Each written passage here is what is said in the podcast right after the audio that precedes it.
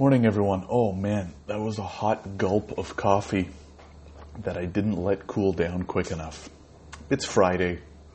It's July the 5th, SG Daily number 66. We're cruising along. Shout out to Mario Lemieux.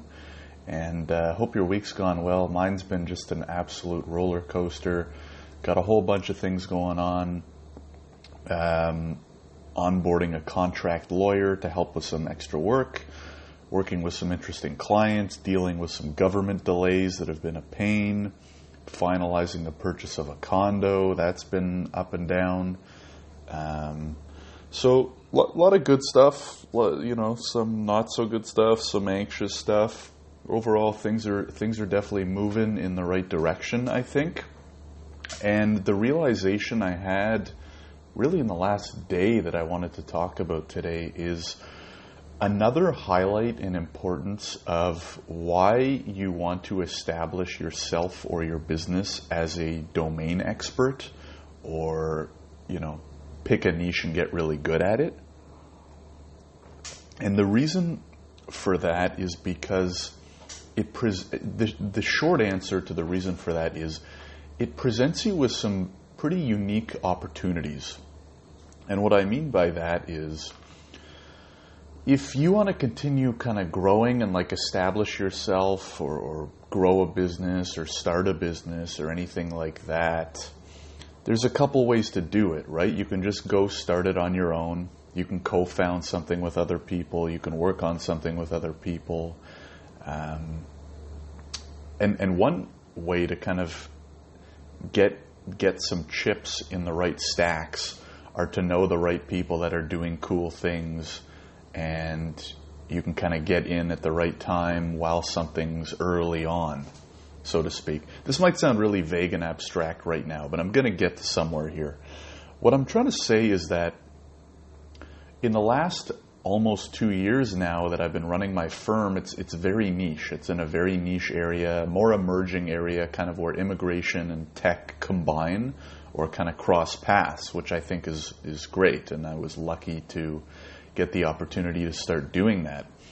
And what comes with that is other people looking to get into that industry, looking to uh, start building technology around it or new types of companies around it, advancements around it. And that's really, really good if you're a domain expert about that particular thing. So I gave you an example of what I'm doing. I'll give you another example. Let's say there's a new software coming out that's going to like change the game. You know, some new social media thing comes out and it's all the rage. You know what I mean? It's like taking some market share from Snapchat or Insta or whatever.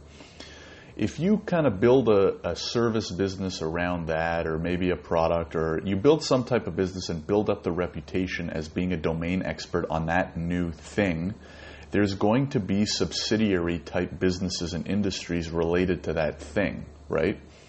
You don't have to go out and start all of them. If you're a domain expert about it, then you'll put yourself in a good spot to talk to interesting people and be presented with opportunities that you might not have been able to otherwise. So, let's say I'll, I'll try and give you another, a more deeper example of my situation or a real life example so that it paints a clearer picture. So I've become an expert on this one immigration program in Canada for tech workers. Now that the program's catching on, there are other type similarly related kind of like tertiary businesses and services that are seeing it catch on and say we want to get into this in, in you know, spin it our way or build tech behind it or anything like that. But a lot of these companies, what they're missing is the domain expert. And if you're the domain expert, it's very easy to get on the other side of the table with these people and say, well, here's what you're looking to do. I can help you do it. Let's work together. And the reason why I really like that is because you can take a minor role and you can still take a share of what they might be working on. And obviously, you want to create opportunities where everyone's winning, right? You're not looking to take advantage of everyone, of anyone, hopefully. but you do have to look after yourself. So in my situation, I still have my practice where I'm doing these applications, but there's now these other businesses and services that are looking to try to automate this process, build tech around it, include it in their recruitment efforts and things like that. And they need someone to help them build all of it, right?